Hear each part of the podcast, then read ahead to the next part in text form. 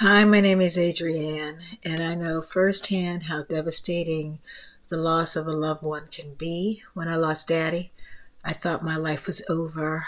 I threw myself into yoga, became a teacher, and learned how to manage my grief, and now I help others do the same.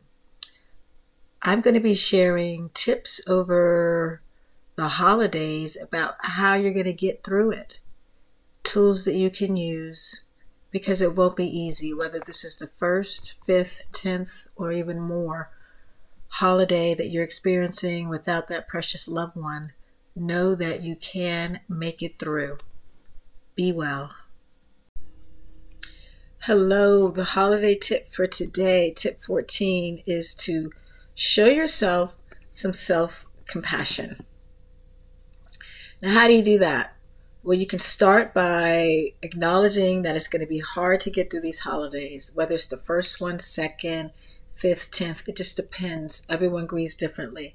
But acknowledge that it's going to be hard to get through the holidays and that that is okay. And the self compassion continues if you think and actually listen to yourself. Do you feel like going to a friend's or family member's house? If it's yes, go.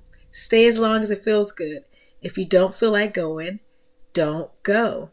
Give yourself a pass to stay home, and maybe you don't have to celebrate at all. It's okay.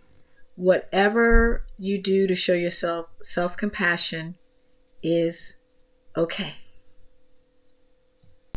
I hope that tip was helpful and that you will make the most of the holidays. If you'd like more tips in your email box weekly. You can sign up for mentoring support. The link will be in the show notes.